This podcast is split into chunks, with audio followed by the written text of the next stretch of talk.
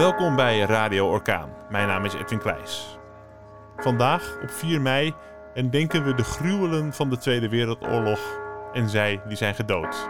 Dat kan niet op de manier zoals we dat eigenlijk zouden willen, met een grote groep mensen bijeen met bloemen bij een monument, of zoals in dit fragment met het luiden van de klok op de Waalsdorpersvlakte. Maar in de beperking toont zich de meester. De Zaandamse Bas Sommeijer schreef op initiatief van Amnesty International Zaanstreek een 4 mei-wandeling. De tocht duurt ongeveer een uur en leidt langs verschillende monumenten en struikelstenen. De routebeschrijving vind je op de website zaanstreek.amnesty.nl of via de link in deze podcast.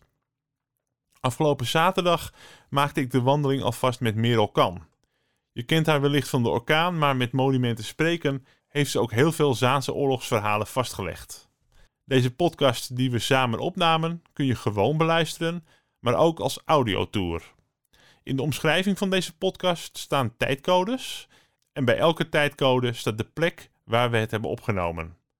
Tijdens het wandelen kun je dus het gesprek opzoeken dat we op die plek hebben gevoerd en waar Merel wat meer vertelt over wat zich daar heeft afgespeeld.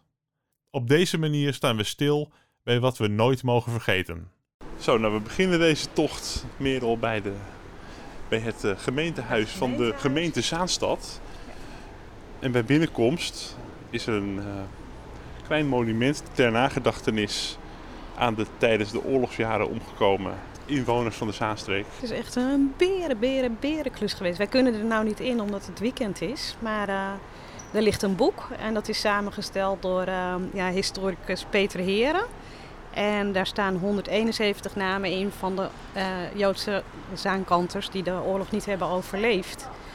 En ja, het samenstellen daarvan is natuurlijk al een gigantische klus geweest. Uh, waar ik niet aan moet denken om erin uh, in te duiken. Dus het is heel mooi dat Peter dat heeft gedaan. Maar dat boek, die bladzijden, die worden elke dag als het gemeentehuis open is, worden ze omgeslagen door een bode. Hebben we ooit met de uh, Orkaan ook een filmpje van gemaakt, zo'n twee jaar geleden. Dat is, hoe heet hij? Willem, Willem Mandjes. En trouwens ook zijn collega's doen dat hoor, want Willem is er ook niet altijd, neem ik aan. Maar dan wordt echt met een handschoentje gaan ze naar dat boek toe. En dan wordt er een bladzijde omgeslagen, zodat echt alle namen ook een keer open komen te liggen. Ja, we gaan naar de Glintgracht. En dan uh, zoek bij de Wie. En bij het begin van de steeg naar de markt. Dat zijn de struikelstenen van de familie Drilsma. Dat zijn vier stenen. Abraham, ik Roosje, Rachel of Rachel en Leonard, Adam.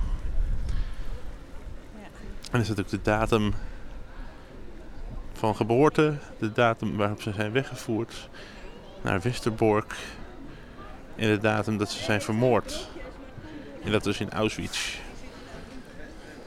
Kun je zien hoe oud Leo is geworden? We gaan eens even kijken. Hij is van 37. Zo, die is 5 geworden. Vijf jaar. Ja, en uh, Roosje 15. 15 ja. kinderen, ja. Kijk, en ze hadden hier een winkel op de Gremtegracht. Ook in uh, ja, allerlei een soort uitdragerijtje, allerlei artikelen.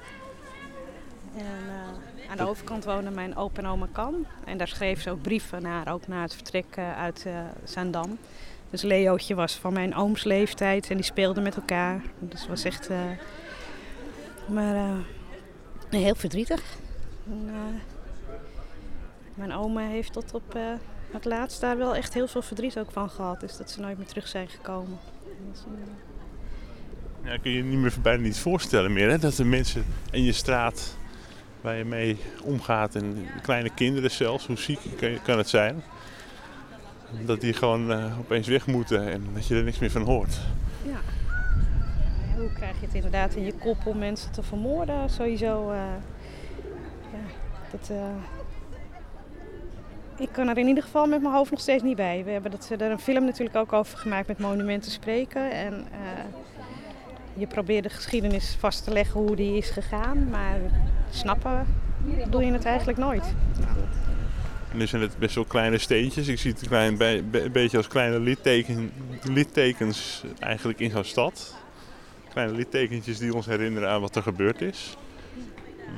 wat vind je van deze manier van uh, het herdenken? Het is wel echt op de plaats waar, het is, waar die mensen hebben ge geleefd natuurlijk. Ja, ik vind het heel mooi. Dat is dan, uh, hoe heet hij, Kunter, Kunter Demnig, die, een Duitse kunstenaar, die heeft dit verzonnen.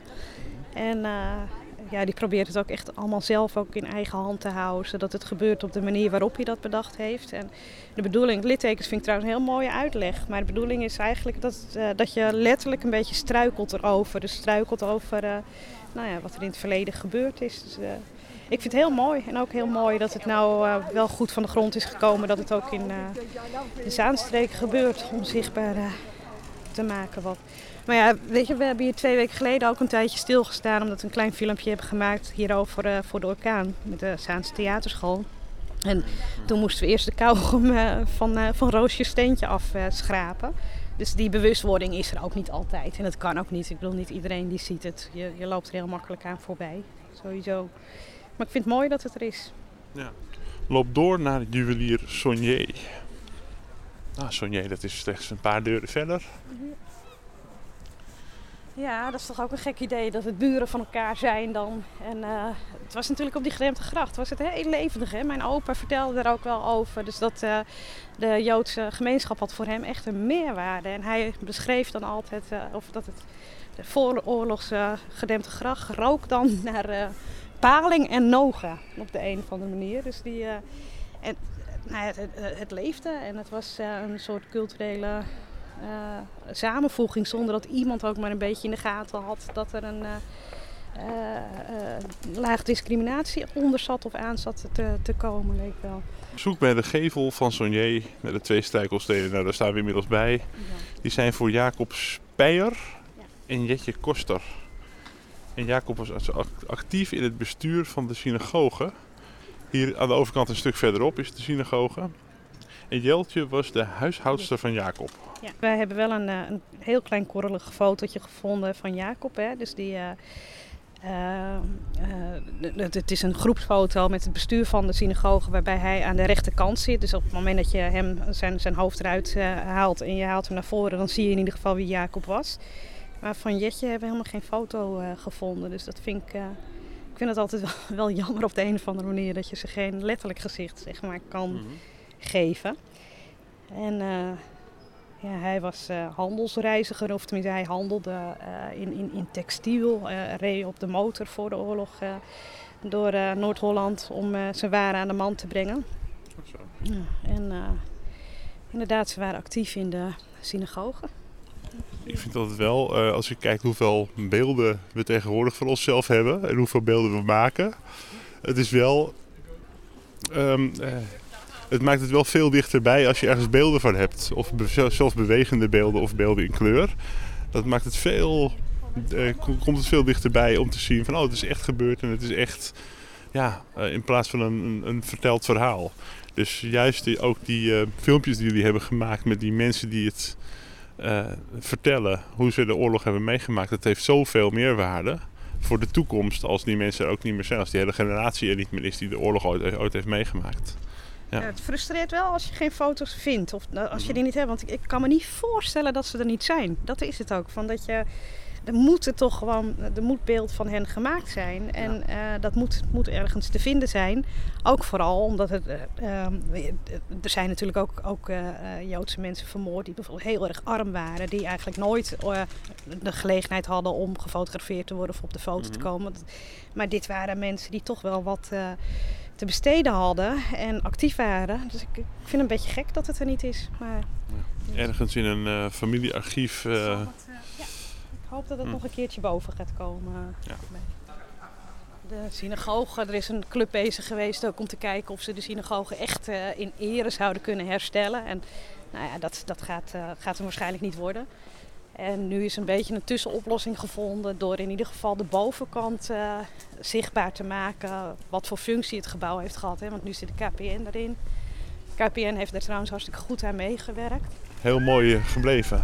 Nou, het is sowieso ook op de Grentengracht uh, wel de moeite waard hoor, om naar boven te kijken. Want er zitten nog wel, ja, er is een hoop uh, kapot gemaakt. Maar, of kapot, tegen de grond. Dat is natuurlijk ook het leven. Maar er zitten ook nog wel wat pareltjes van, van toen tussen. Dus dat je nog steeds ziet wat het waren of hoe het eruit zag dat het woonhuizen waren. Ja. Voor de deur van de voormalige synagoge, nu dus de telefoonwinkel, zien we ook een hele mooie steen in het muurtje of het randje waar veel mensen op gaan zitten. Daar is ook een, een steen met een tekst van de dichter Jacob Israël de Haan. Ja, wat is de Zaan, een mooie brede stroom. Ik ben een jongen te Zaandam geweest. Jeruzalem, zo teder als een droom. Herdenk ik hier mijn jeugd en elk Joods feest. Jacob Israël de Haan. Ik heb mijn kinderen gek gemaakt met deze tekst. Dus ik hoop dat ze het uit, uit hun hoofd weten. Dus als we er langs liepen, dat is wel weer zo'n dwangneurose. Hè? Oh, Als we er langs liepen, dan uh, hardop voorlezen. En uh, Mhm. ze kregen iets op het moment dat ze na tien minuten later nog een keertje op konden dreunen. Maar het is al een tijdje geleden inmiddels dat ik hier met ze gelopen heb. Dus ik zal eens kijken of ze het nog weten. Nee, het is mooi. Dat, je hebt nu de combinatie natuurlijk van die, die uh, Davidsterren hier op de brug. En dan uh, de steen van uh, Jacob Israël de Haan. Nou, in ieder geval de, het plafond van de, de bovenkant van de synagoge. Dat dat weer een beetje hersteld of zichtbaar is geworden. En dat is mooi gedaan. Dus, ja, het was mooi geweest als dat echt volledig een soort stilte ruimte was geweest. Waarin, maar ja, ja vooruitgang. Even kijken, we lopen nu dan naar de Pippo's. Je dat, Pipo, Pipo de Clown, Pippo. Dat is zo'n knutselwinkel. En als het goed is, liggen daar ook struikelstenen voor de familie Vet. Hey, ze zijn lekker wel gepoetst, hè? Ja, dat is, toch gewoon gelijk op, ze blinken. Ja. Julie Rika, die is 17 geworden. Arnoldus Vet was de zilversmid op de gedempte gracht. En, uh, nou, ze hebben ook echt voor het Koninklijk Huis gemaakt. Die leveren echt kwaliteit door super mooie replica's uh, in zilver van uh, bijvoorbeeld de Bullenkerk en havengebouw. Nou, het Saar-Peterhuisje was. ze maakte ook trofeeën en dergelijke.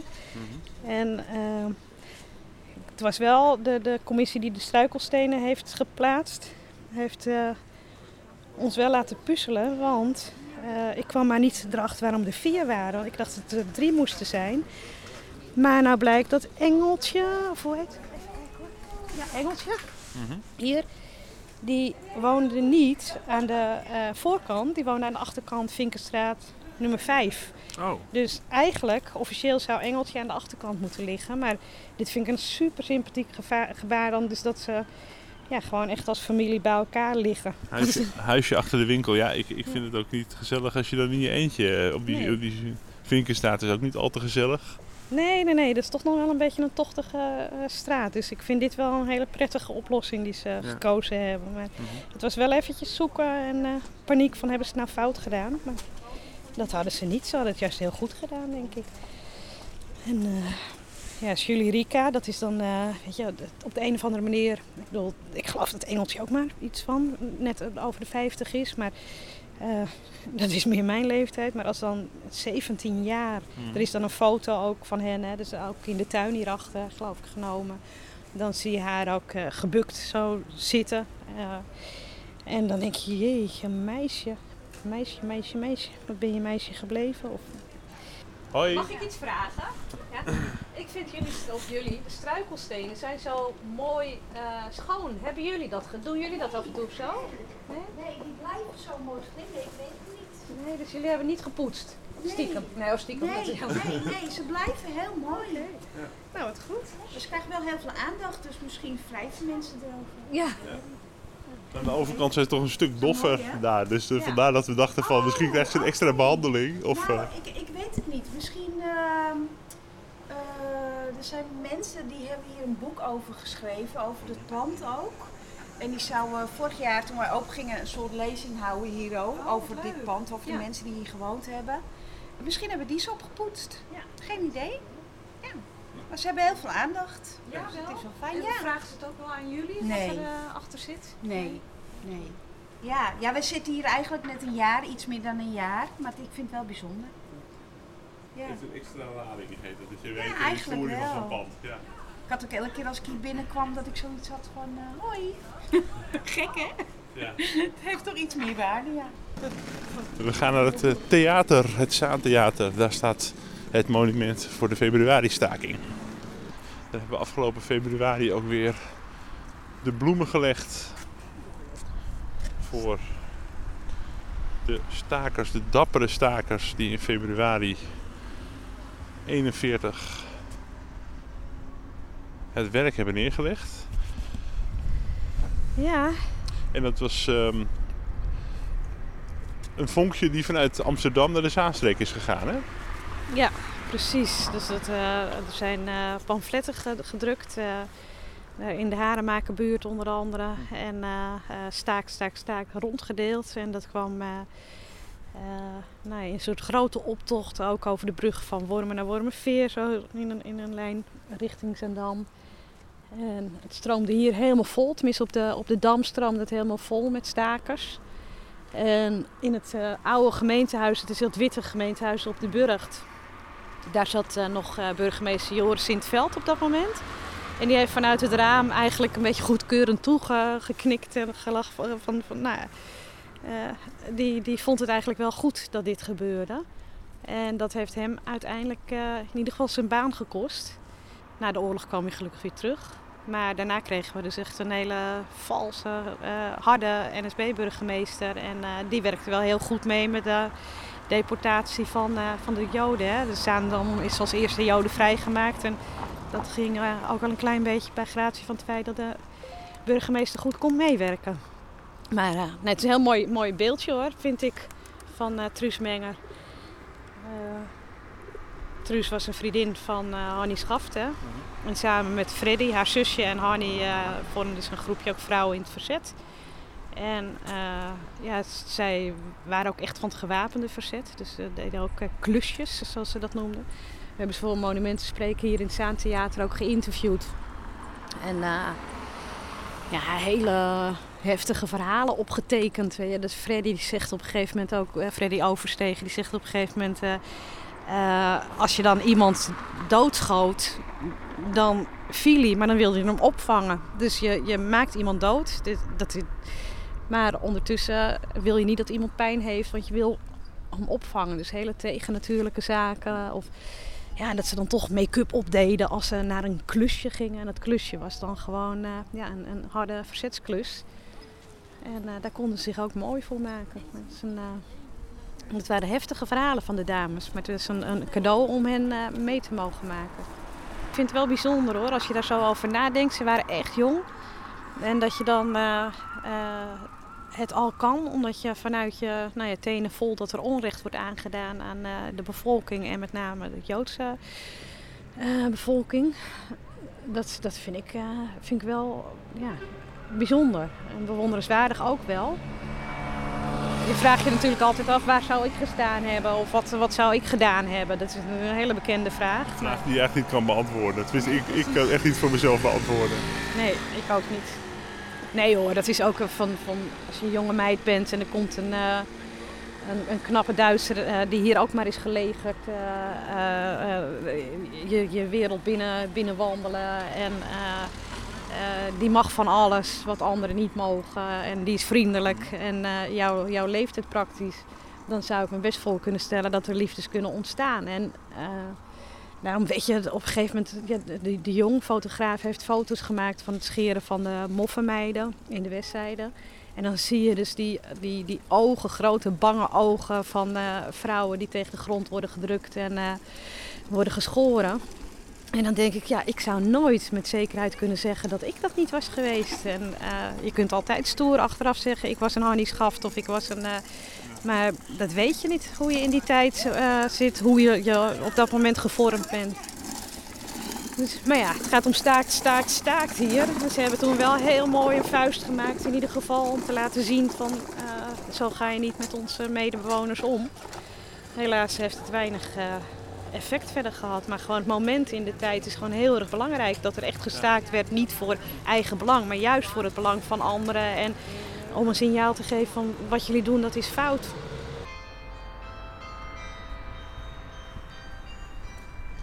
Ja, je hoort het hè, het geluid van de burcht. Het onmiskenbare klokkenspel van het voormalige gemeentehuis. En hier op de hoek, Prins Hendrikkade met de burcht, hangt een eh, muurteken of een muur, hoe Ja, noem je het? plaquette. Een plaket. We lopen daar even Ja. naartoe. 9 februari 45, kort voor het eindigen van de oorlog, vielen op deze plaats voor de vrijheid. En er staat een aantal namen, Ja, tien. 10 namen. Dus hier is een eh, executie, heeft hier plaatsgevonden. Een hele vervelende, of ja, executie is nooit prettig. Maar eh, nee, dit is een heel onge ongeordende executie geweest van tien mannen. Hier zo echt op de, eh, de, de, de kade bij de Zaan. Eh, dat is een zootje ongeregeld. Dus die, die jongens die werden uitgeladen. Het zijn veel jongens ook die werkten bij illegale ja, trouw, dus krant. eh, ze maakten kranten. En toen echt de verzetsklanten waren dat. Ja, en eh, ze zijn eh, uitgeladen en vervolgens eh, ja, zijn er gewoon een paar debielen als een gek gaan, gaan schieten zonder enige orde. Waardoor het ook, nou, er zijn veel, ook nekschoten moesten er worden uitgedeeld omdat het niet allemaal raak was. Dus het schijnt niet Leidersweg. ja, man. Ja. Ja, er was een hele geschiedenis ging eraan vooraf voor. Dit, dit, dit, dit, eh, ehm, de, de bakkerszoon van de gedempte gracht, eh, gracht, Fred Kater, die was trouwens 17 nog maar. Die werd doodgeschoten door het verzet. En eh, politieman, volgens mij was dat Willems of Bouwens. Willems of Bouwens, ik weet het niet zeker.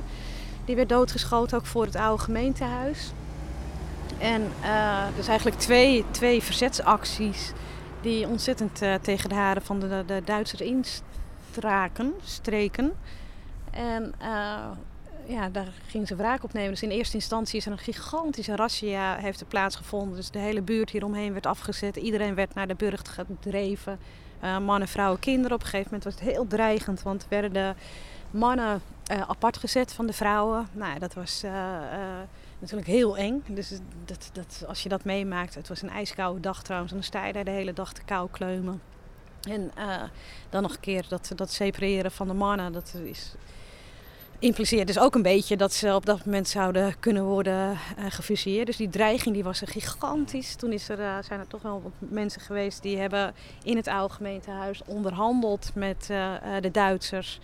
En die hebben de gemoederen een beetje tot bedaren gebracht, die dag in ieder geval. Daarbij was dan ook Koek Brummer, dat was de directeur van Polak en Schwarz, de waarnemend directeur. Die heeft heel veel gepraat ook om te zorgen dat, die, eh, ehm, dat, dat die Duitsers wat gunstiger gestemd werden. Eh, nou, toen is de executie op dat moment, of de fusillade is op dat moment eh, afgeblazen. Of er is niemand eh, die dag vermoord. Eh, er werden wel mannen ook nog weggevoerd. Maar vervolgens kwam dat de leiding ter oren en die hebben gezegd, ja, die zaankanters komen daar niet zomaar mee weg. Dus die hebben eh, nou ja, een blik mannen uit de dodencel opengetrokken. Dat waren deze tien. Hier eh, op een rijtje gezet om als signaal eh, afgeknald te worden hier aan de Zaan. Veel van hen werkten dus voor die kranten. Hè? Ja. Je had in die tijd, het Parool is het heel erg bekend als een verzetskrant. Ja. Je had, er nog, je had er nog wel meer. Wa- waren die wijdverspreid, dat, dat netwerk van kranten? Of was het heel regionaal juist? Dat Amsterdam echt puur voor Amsterdam had en Nou. dat het niet de Zaanstreek bereikt? Of? Ze, ze stonden wel in contact eh, eh, met elkaar. Maar wat, wat zo frappant is van dit, de, eh, is dat wij hier vandaan kun je de toren van de Bonifatiuskerk zien. En in de Bonifatiuskerk was toen eigenlijk net de tyfoon geboren. Eh, dus de mensen die werkten aan eh, eh, de verzetskrant in die Bonifatiuskerk hebben natuurlijk die fusillade hier ook meegekregen. En ja, daarna hebben ze toch gewoon hun werk voortgezet. Terwijl ze weten dat, dat er mannen voor hetzelfde de hoogste prijs hadden betaald. Ehm, ja, dus dat, de, de, de, de tyfoon is echt in de oorlog ontstaan als verzetskrant. Het is nog steeds heel erg jammer dat de tyfoon er niet meer is. Burgt 4, dat is om het hoekje. Aan de kant van het plein, in de buurt van de bloemenstal. Voor de deur van nummer 4 zien we de struikelsteen voor Josefina Jacobs Kater. Dat was de oma van Fientje, Adolfina Drilsma. Josefina was de oma van Fientje. Ze werd met haar kleindochter op haar onderduikadres gevonden. En Josefina is geboren in het jaar dat Monet de Zaanstreek bezocht. En volgens mij zijn ze verraden. Dat moet ik opzoeken, maar dat is. eh, Dat staat me erg bij. We lopen iets door bij het uh, Surinaamse eethuisje. En daar vinden wij, als het goed is, vier struikelstenen. Ja, ik zie ze. Struikelstenen voor de familie Levi Wijs. Ja, Steven die uh, heeft hier nooit gewoond, hè? Dat, uh, het zoontje. Die werd geboren in Westerbork. Mm. Die is één jaar geworden. Hij werd vermoord in uh, Auschwitz. Staat er ook op. En ik vind het wel mooi dat Steven erbij ligt. Want eigenlijk als je, je, je, kan er als commissie dan ook voor kiezen om dat niet te doen. Want het gaat erom, de, de regel is mee, dus dat je de laatste plek waar ze in vrijheid hebben gewoond, dat je die markeert. En feitelijk heeft Steven hier natuurlijk nooit gewoond. Hij heeft überhaupt nooit in vrijheid geleefd natuurlijk. Nee, precies, klopt. Nou, en Albert en uh, Jenny, die hadden een modehuis. Uh, volgens mij probeerde Albert ook uh, zijn familie uit Duitsland te halen hier naartoe. Ik geloof niet dat het altijd succesvol was. En Sarah, de moeder, erbij. Het is wel gek, hè? Je kijkt toch met andere ogen naar die huizen dan. Wel mooi die raampjes hier, weet je, boven de deur.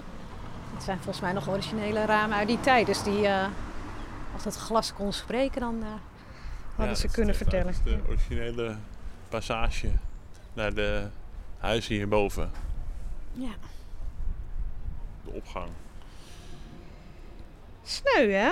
Het is echt dat je gewoon, het, nou ja, ik verval in herhaling, maar dat je het ook in je potte kop weet te krijgen dat het normaal kan zijn om een kind van één jaar te vermoorden. Echt. We hebben wel een klein fotootje van hem, een uh, klein ja, soort pasfotootje. Van zo'n lief, mooi, uh, onschuldig mannetje. Weg. Maar dat, dat blijft je want je weet het, je weet het natuurlijk allemaal, maar ik zie dat je altijd toch weer, als je het weer leest, toch weer echt binnenkomt. Ja, ja je wordt er ook heel boos van gewoon. Of uh, een soort machteloosheid en een uh, kwaadheid. Het is zo'n gigantisch groot onrecht wat die mensen is aangedaan. Het is gewoon niet te geloven. En ik vind het wel angstig, omdat het toch de moderne mens is die het een ander heeft aangedaan. En dit zijn, uh, weet je, ze, je hebt altijd het rode uitroepteken van, uh, van de Tweede Wereldoorlog. En uh, af en toe wordt er gedaan alsof je daar niet meer naar mag verwijzen in de huidige discussies. Maar ik vind dat je daar maar naar moet verwijzen. Het is een waarschuwing die aanwezig is en waar we gewoon lessen uit moeten trekken. Van stel mensen niet in een hoek, separeer ze niet van elkaar. Maak geen grensjes waar je achter gaat verschuilen, maar probeer gewoon te praten met elkaar, kennis te maken met elkaar. En dan, dan vlek je dat niet op het moment dat je, dat je mensen kent voor wie ze zijn en je ziet ze. Dan kan je ze niet even een gaskamer inproppen, lijkt mij.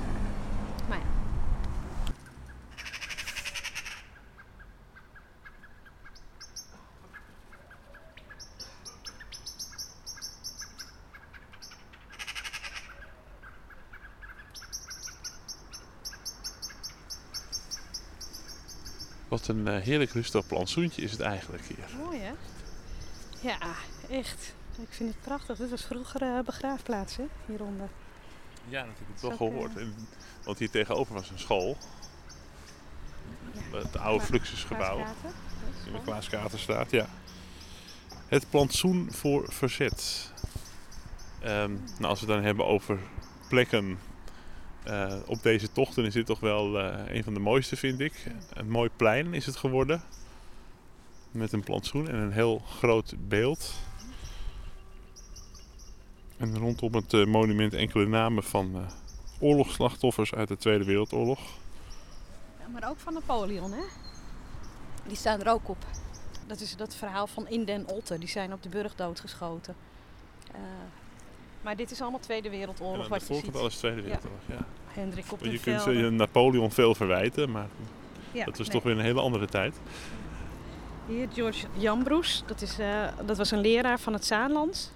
Die is uh, omgekomen ja, tijdens dat Englandspiel.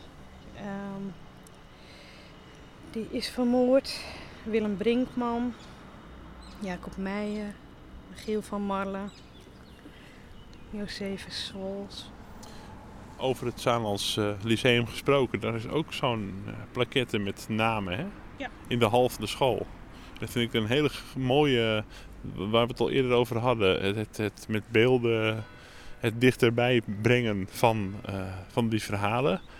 Ja, als je daar leerling bent op school en je ziet de namen van leraren en leerlingen, dan denk je, ja, dat zijn mijn voorgangers geweest als leerling of, of de, de voorgangers van mijn leraren geweest. Dan komt het ook wel dichtbij. Daar had ik ook wel dat gevoel bij, ja. Ja, nou met Monumenten Spreken hebben we daar ook een goede film denk ik over gemaakt. Dus om dat zichtbaar te maken. En dan komt het verhaal van eh, Jan Broes ook in voor. Maar ook bijvoorbeeld van Marcus Polak, een leraar.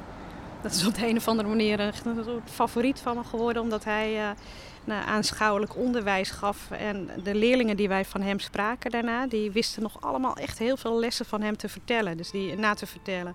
Dus hij deed iets heel erg goed eh, als leraar. Ehm, maar Marcus die eh, staat er natuurlijk, of niet, die staat hier niet op. Wel eh, mevrouw Pel, Pel Groot. Er staat achter ook nog een plaquette van haar. Eh, zij verborg de Joodse baby Marion eh, Swaap. En eh, heeft dat met haar leven uiteindelijk ook moeten bekopen. Maar eh, ja, alles is, weet je, Walraven van Hal is natuurlijk wel landelijk de meest bekende. Eh, de financier van het verzet. Waar ook de film eh, over gemaakt is in de bi- biografie natuurlijk. En die film zal ongetwijfeld een deze dagen op televisie te zien zijn. Het parkje ligt er echt mooi bij, hè? Ook. Ja, en het is ook wel een, eh, een rustplek in de stad, vind ik eigenlijk. Je ziet, twee mensen zitten op een bankje even rustig een broodje te eten. En de vogeltjes kwetteren. En dat is wel even een prettig eh, rustpunt zo in de, in de drukke stad. Er zou er een hanggroep jongeren van worden. Dan komen we aan in de immer drukke, gezellige westzijde. Op nummer 40 is een nieuw gebouw verrezen de afgelopen tijd. En aan de zijkant van dat gebouw vinden wij een tekst. En toen ik die voor de eerste keer las, vond ik dat prachtig. Als Wally binnenkwam, was iedereen in vijf minuten gelukkig. Walraven van Hal, 1906-1945. Nou, als iemand dat over je zegt, over je, over je karaktereigenschap, dat is toch prachtig? Dat is een hele mooie typering van iemand. Ja, zeker. En ik denk dat het ook echt een hele mooie man is geweest van binnen en van buiten. Sowieso. En heel slim. Slim en knap en aardig. Ja, en hij is 39 jaar geworden. Als ik ga rekenen. Nou, ik ben zelf ook 39. Dus dat je dat op die leeftijd al bereikt hebt. Ik denk dan aan die mensen als grote mensen of oudere mensen of zo. Omdat het allemaal met de oorlog te maken heeft. Maar dat waren gewoon jonge mensen. Ja, hij heeft het zo groot ook aangepakt. Hè? Dat is het bijzondere ervan. Dus hij is echt eh, volledig overkoepelend gaan kijken en gaan handelen. Ja, die man die was na de oorlog zou die echt wel eh, een hele grote rol waarschijnlijk hebben gespeeld. Ook in eh, Nederland, als hij nog had geleefd. Ja, dat mocht niet zo zijn. de bankier van het verzet. Met een hele mooie gevel. En dan tegenover de Zaanse Vermaning in de westzijde het eh, mooie monument voor Jan Bonenkamp en Hannie Schaft. Het meisje met de rode haren was haar bijnaam. Ja. ja, dit is een bewogen plek ook. Hè? Eh, hier op de westzijde werd de politieagent eh, aangeschoten door Hannie Schaft en Jan Bonenkamp. En vervolgens wist hij nog terug te schieten en eh, Jan dodelijk uiteindelijk te, te, te verwonden. Ehm, ja, en daarna ging het bergafwaarts met, eh met Hannie. Hannie is eh, begin 20 geworden, 24 jaar. Ja. Ehm, zette zich in voor het verzet. En naast haar de, ja, eigenlijk de, de tekst voor Jan Bonenkamp. Wat kun je over hem vertellen? Ja, dat was een eh, eh, verzetstrijder die eh, knap gevonden werd in ieder geval door Truus, Hanny en uh, Freddy. Die zaten in dezelfde groep. Ze deden ook klussen samen. En uh, nou ja, het gerucht gaat dus dat Hanny en uh, Jan wel een bepaalde relatie hadden met elkaar. Hij was op het moment dat er echt mensen aanslagen gepleegd moesten worden, dan stond Jan wel voorop. Die was wel erg actiebereid. En nou ja, nadat Jan hier zo in de westzijde dodelijk was getroffen en uiteindelijk is overleden, is uh, Hanny nooit meer de oude geworden. Dus ze begon uh, verdrietig te worden. En misschien heeft ze ook wel wat meer risico's genomen dan wat ze anders had gedaan. Dat weet ik niet. Mhm. Nou ja, uiteindelijk is ze toch uh, opgepakt met verkeerde spullen bij zich. En toen is ze in de duinen van, bij Overveen is, doodgeschoten. Ja, er zijn zoveel data die je ook ziet dat mensen zijn uh, vermoord. Dat, het, dat je denkt van oh, dat is zo kort voor het einde van de oorlog. Ja. Als ze nou net iets langer het hadden gehaald of net iets langer er was mee was gewacht. Ja. Wat had het allemaal nog kunnen, kunnen worden daarna? Ja. Dat waren ook wel de voorlopers natuurlijk en de mensen die hun nek uitstaken. Nou, Hanny had ook echt ambities. Hè? Het is een hartstikke intelligente meid. En zij had de ambitie om uh, bij wat nu uh, de Verenigde Naties is aan de slag te gaan. Dus ze had ook echt een visie op de wereld. Ze wilde, nou ja, ze had idealen. En uh, nou ja, ze heeft natuurlijk ook wel duidelijk gestreden tegen dat fascisme. En dat kan heel duidelijk uit de tenen. Hele alledaagse plekken waar we bijna dagelijks voorbij komen. Met uh, heel veel betekenis, historische betekenis. En toch uh, goed om even bij stil te staan. Helemaal op zo'n dag als 4 eh, mei, op 5 mei. En, uh, en, dat ook te blijven doen. En om deze monumenten mooi te houden. En dat ook te vertellen aan, aan kinderen. Bijvoorbeeld de kinderen die op de Hannie Schaftschool zitten. Die dan leren waar de naam van de school vandaan komt. Zij hebben het, uh, Hannie Schafschool heeft dit monument ook geadopteerd. Dus die zijn ook altijd wel bij de herdenkingen aanwezig en betrokken. Ja. Ja, de meeste monumenten, volgens mij allemaal zelfs op dit moment, zijn geadopteerd door uh, scholen en klassen. Maison d'Essence. Maison d'Essence. Polak en Swatch. Prachtig gebouw. En ze zeggen dat het er spookt. Hier zie ik een plaquette. Is dat van uh, medewerkers die de oorlog niet hebben overleefd? Ja. Ja, van Polak en Swatch. Dat was de geur- en uh, smaakstoffenfabriek. Een prachtig mooi gebouw. Nog steeds gelukkig, ja. Ja, gelukkig is het nog uh, bewaard gebleven. Hè? En uh, ja, het is een bedrijf geweest met een ge gewogen geschiedenis. Dat, lijkt me duidelijk. We hebben er ook een gaan we weer. We hebben er ook een film van gemaakt met Monumenten Spreken. Uh, ja, we hebben daar ook gesproken met, uh, met, met meneer Van Witsen, dus de zoon van een van de namen die er uh, op de plaquette staat. Um, ja, in de oorlog mochten Joodse mensen geen, geen bedrijf meer hebben. Dus ze werden gewoon onteigend. En de directie van Polak uh, was dat een beetje voor. Dus die hebben zelf een, een, keuze gemaakt voor een Nederlandse directeur. Dat was Koek Brummer. En uh, ja, Koek, dat is een uh, verhaal op zich. Dat is die man die heeft ontzettend veel ook betekend voor medewerkers van Polak en Zwarts, maar ook voor nou ja, de maatschappij. hij was ook onder andere betrokken bij wat er gebeurde op de burcht, bij het zeg maar, ompraten van de Duitsers op dat moment. Om te zorgen dat er geen, uh, geen grote fusiaring plaatsvinden op dat moment. Kok is ook wel echt een held geweest. Maar het is verschrikkelijk weer om die namen te zien staan op zo'n plaquette van uh, ja, medewerkers die, uh, die het niet gered hebben. Davids, nou ja, Fontijn. Ja. Heb je het over één bedrijf en dan al zoveel namen? Ja, ja precies. Afschuwelijk. Tot zover deze speciale podcast rond de 4 mei-route. Wil je hem vandaag zelf lopen of op een andere dag? Dat kan natuurlijk ook. Kijk dan even op de link in de omschrijving bij de podcast. En heb je hem al gelopen? Laat dan vooral even weten wat je ervan vond. Bedankt voor het luisteren.